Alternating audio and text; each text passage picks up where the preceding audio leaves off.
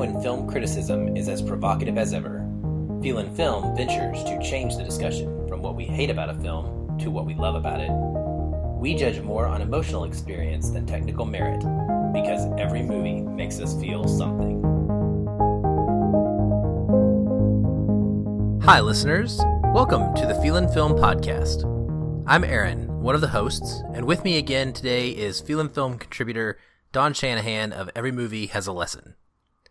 We'll be providing you with some brief, spoiler free thoughts on Pixar's summer entry for this year, Cars 3.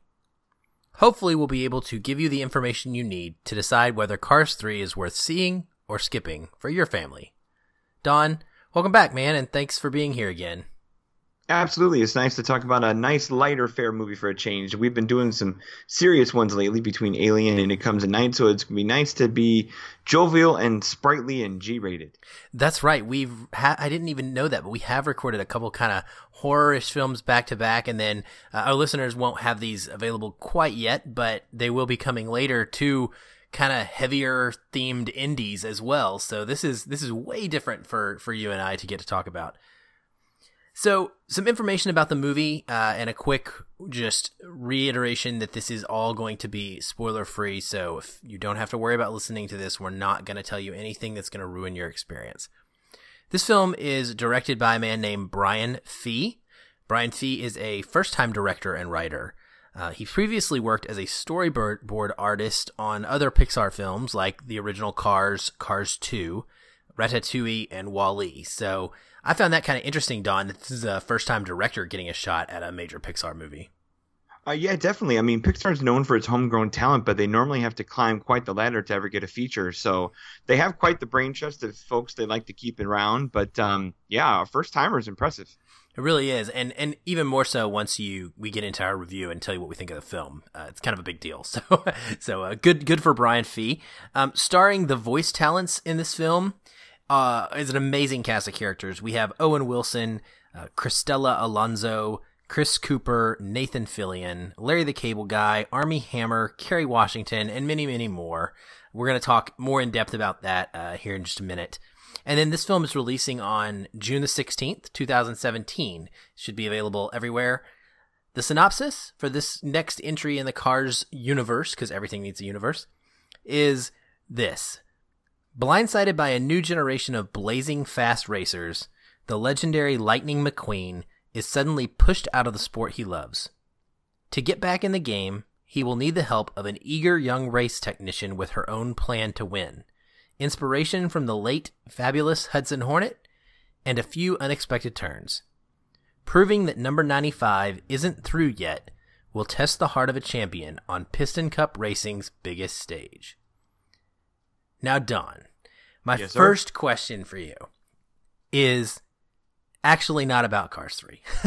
the first thing I want to mention is the short because Pixar is well known for putting what are usually very high quality short films uh, in mm-hmm. front of their animated features. Last year, in front of Dory, we had Piper, one of my yes, favorites. Sir. I really, really loved that one. This year, we got a little short called Lou, and mm-hmm. I want to be careful because it's so short that we could easily spoil it. I'll say that I, I feel like it's kind of an anti-bullying message is really what. Oh yeah, what this Definitely. one was. It's it's a it's a playground bully getting his comeuppance in a creative way, and that's all. That's all that needs to be said. And uh, yeah, it, it, the anti-bullying message is really strong. I think it's done in a cute way. Um, it's it's kind of an without spoiling, it's kind of unexplained, oddly, you know, almost sci-fi level place that it emanates its magic, so to speak. So I, I, think people will get into it. I think they'll enjoy it. It's nowhere near as good as Piper and some of the other films that have been shorts before these. So it's down the list of, of, of instant classics, but um, it's serviceable. Yeah, so that's exactly what I would have said about it. Is um, I enjoyed it. I thought it was cute. I had some questions and plot holes for a short film, which oh, yeah. is which is weird. Um, but overall, um, not a bad entry to to start off your Cars Three experience. Um, it'll have you laughing and smiling a little bit, which is really all that they're trying to do. So that being said, Cars Three, Don. Yep. we went over that synopsis. That synopsis makes this sound pretty darn exciting. So tell me what your what was your initial ex- in, impression of the film hmm. versus your expectations, and by your expectations, I mean were you a Cars fan going in, and are you generally a Pixar fan? Uh, very much so on both accounts. Um, I'm one of those folks that really didn't mind Cars 2. Um, I know it went uh, all kinds of zany directions, but um, being what it was it's kind of a spy movie that just happened to have Larry the Cable Guy and some silliness, I didn't mind it. I thought the action animation was fun. I still enjoyed it. I don't hate it as much as everyone else does. Um, it's not all that great, but I, I can't put hate to it. And in terms of being a Pixar fan, absolutely. Pixar makes oh, just um, they make perfection. You know, they're, they're really good at what they do. They're top of the line, second to none in terms of um, technical quality, artistic quality. They seem to pick great projects. I could do without this little trip down sequel lane that they've been up to. Like I, I want to see more original projects. I'm looking probably more forward to Coco in November than I was for Cars Three, but it's still. Uh, I'm a Cars fan enough that I was looking forward to it. Well, I'm very similar, and uh, you know, I give them a pass because we we have had Inside Out. We do have Coco coming. I feel like they're at least attempting to to do some things with new properties. Overall, I I mean, we I also had the Good Dinosaur, which I don't want to get into because I'm not a fan. But they've tried to branch out and do some non sequel properties. That being said, I will tell you going into this, I was I was kind of over Cars. Um, Cars was fun and cute when I was younger, and when it first came out, I had toddlers, like you do now. mm-hmm. um, my kids now are 12 and 14, and so I was a little I was a little curious how this was going to play out because they're no longer the kids that want a Lightning McQueen pullback, you know, racing car. Well, when I saw the first trailer, it was it had that very dark overtone to it where Lightning is kind of crashing on the oh, speedway oh, yeah. and i was like oh okay you're gonna give me an adult story well maybe I, I can be down with this so i went into it a little more hopeful than i originally was when it first got announced that it was being made um, i really really like the original uh, I, I think it's just a very it's not the best pixar movie by any means but it, it has an endearing quality to it. To cre- uh, creative in his world too, you know? and, and, very creative. You're right, and very unique. I actually the Cars ride in Disneyland is one of my favorites. I'm not gonna lie, that sways my opinion. Whatever. Um, but uh, but Cars Two didn't really do it for me. Um, I was on the the fence with the majority there. So those were my expectations. My first impressions are that it, it was really good, man. I it, it was, was really good. I I will say that the one thing that blew me away is how they eventually made it into a Pixar film. So the first half of this, yep. I would call this almost like a, a tale of two halves. The 1st mm-hmm. half of the film, I actually found myself dozing off, and and I say that I want to clarify that listeners don't think that means more than I'm saying. I was tired going into this movie, but it also it has some repetitive nature to it. There's there's some so. some some kind of reintroducing of characters and getting us back up to speed, and then and then doing this thing where we do kind of like a training montage just over and over and over. Oh, over and over. I feel like there's like six training montages in this movie. There, there are, there are, and they're in different places, so it changes it up a yeah, little. Yeah, different places, different stakes, different settings and purposes, but it's still we don't get a race until we have yeah. one race at the beginning, we have a race at the end, and that's it. Yeah, that's right. That's so, a good point. I didn't even think about that, but um, because of that, so it was it was kind of in that slow burn pace for me, and I, I just wasn't mm-hmm. fully engaged. But about halfway through, man, does it pick up uh, yep. some amazing heart to it, Don. Mm-hmm. mm-hmm. And I, I, was, I, fell for it. Yeah, me too. Um, I being a being a fan going in, uh, I was I was very prepared to wrap my arms around and embrace the film. And um, and I I admit that um, when I saw the adult story possibly coming with the marketing, I was like, sweet, that'll be an outstanding improvement from Cars 2. And it was. Um, I think I think the term I kind of used was it got back to basics. Now the problem with getting back to basics is there is that repetitive first half where you know um, you're a few too many callbacks, a few too many you know reintroductions and things like that where you and they're they're kind of perfunctory where you have to get through them a little bit but um, you're right once once this film takes this track of teamwork between the Cruz Ramirez character and Lightning McQueen character, where the training montages change a little bit. You're right. This film hits a different gear, and it just moves and moves closer to, like you said, a legit Pixar film. Um, by no means is it a tissue box movie the way Up and Inside Out, and for me, The Good Dinosaur is. But um, but no, it, it it goes from being something that you thought, oh god, we're just going to do Cars One all over again, to something that has a legit, uh, different purpose, different message, and completely different direction that I see coming. There's some swerves in here that are that are welcome, that are that are um that are that are empowering, that that um yeah that take it.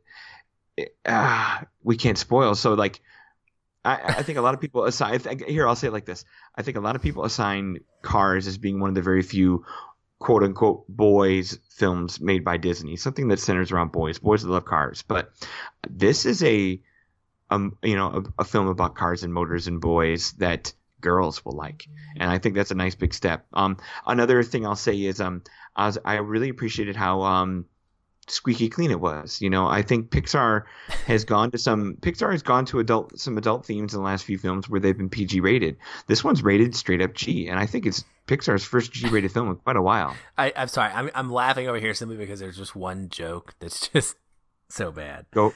Um, life's a give beach. me a hint. Life's a beach oh yeah. Um, but uh, they, they, snuck it in. That, but yes, you're right. It is very much. Um, I agree. Wholesome. Very wholesome. wholesome yeah. It's funny you mentioned the girls. I got. Where do girls cars come from? Like, how do we how do we know what the difference in a girl car and a boy car is, Don? Yeah. See, I had a guy, a fellow a film critic in town, who shared an article about a year ago about how you know if you look at it, like where is cars happening and coming from, like and how we should probably not really think about it because it's what are our cars taking over the earth? Have we evolved and morphed into cars? So i just take it as fantasy. It's it's you know it's like the i don't know it's like smurfs to me. Like it's just it's just a different world and a different place and it gets to be what it is. I like like why would cars need doors and passenger seats if they're their own entities? Like if you get thinking like that you're going too far. You're not enjoying the movie. But I, I hear you. It can get a little perfect. Yeah. That's what I wanted to hear you say. Is is listeners, you got you got to approach this like a kid. You, you can't yeah, think too much about it, it's that. not.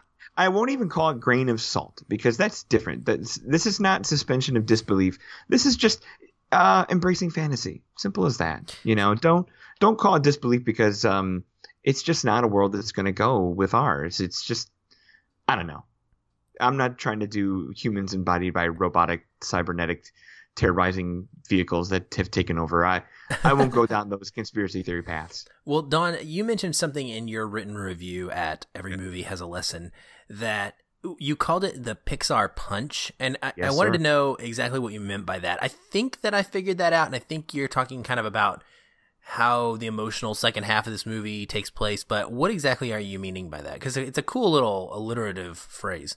Yeah, it's um, it's a term I've um, I know it's a term I've not that I I I didn't get it from an article. It's something I kind of put together, like you said, with alliteration. Um, the Pixar punch is a is a is a term I've kind of coined to describe um the animation studio's uncanny ability to absolutely destroy our hearts with raw and simple emotionality in perfectly calculated amounts and moments because every now and then every now and then a Pixar film just you know, you think you're watching something silly, you think you're watching something cute and fantasy, and then something will come that just destroys you, hits you with a body blow or a punch to the face, and you know, it takes a warm and sunny film and it turns it into an emotional, engaging, and connective experience. And to me, Pixar does that far more superior than anything and anyone else. I don't as a as a brand like Despicable Me movies and the DreamWorks films don't have this. Fox Animation movies don't have this. Um, even I'll even say the Marvel films don't have this. The Pixar punch to me is tangible, and I don't know how they write it. I don't know how they do it, but they just find the simplest, smallest thing, and they they stay on it for the right amount of moment to just destroy us. Whether it's like in The Good Dinosaur, where the little boy pushes the stick down for his family, and it's just like dang, he's not just a feral little boy. He's missing his family and it matters. It's the happy tears moment in Inside Out. It's the first 10 minutes of Up. It's there's moments that just freeze us, and I love it. Yeah, I, am glad you explained it because that's that's kind of what I thought, and I love the the phrase, and I'm gonna adopt it myself because I, I do think that it. that's good, and and I think that this movie has it. I will say, for a bit, I thought that I knew where we were going, and I kind of did, but even within knowing where the story might be going, there was still a swerve that you mentioned that. Mm it did it in a different way than I expected it to do. so so um so kudos kudos to the story. I think I think uh everyone's gonna really enjoy this one. Um, couple quick things we want to mention as well that's really great about this one diversity. If you like diversity in films, this one has it in spades. Don, the, yes, the voice cast is phenomenal. As we talked about, we went through some of those names, and my goodness gracious, I mean, the the lead character is as much Cruz Ramirez, uh, mm-hmm. this this car that is assisting Lightning McQueen as a trainer as Lightning, and, and voiced by Cristela Alonzo. I don't know any of her work.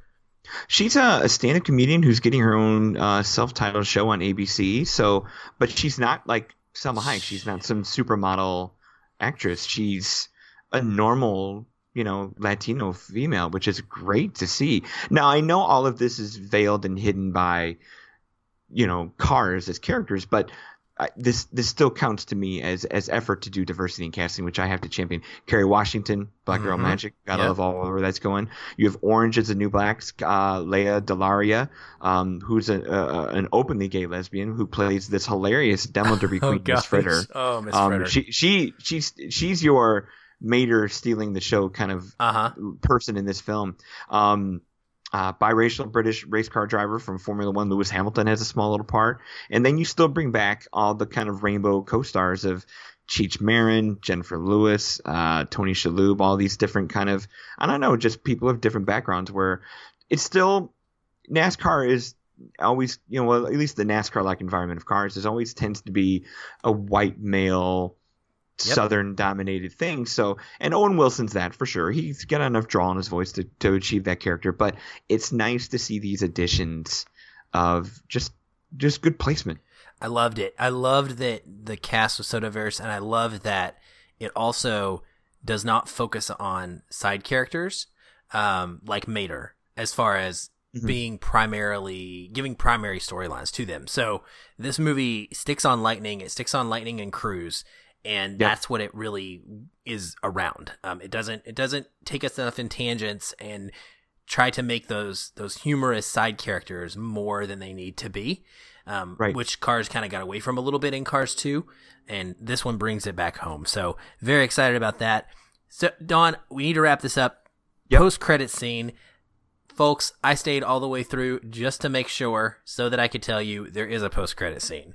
Um, mm-hmm. It's a little funny bit might as well stay around for it. Um, I'm not sure. going to tell you whether you're going to like it or not because I can't tell you, but um, mm-hmm. I will say there is one. So, so uh, if yeah. you're so inclined to hang out, there's a, there's it's fun to watch the credits actually because there's some some neat little signs that go by uh, along the sides of the credits that are fun to watch. Actually, my kids and I were pointing them out and talking about them as as the credits were rolling and we were waiting. My 12 and 14 year olds both loved it.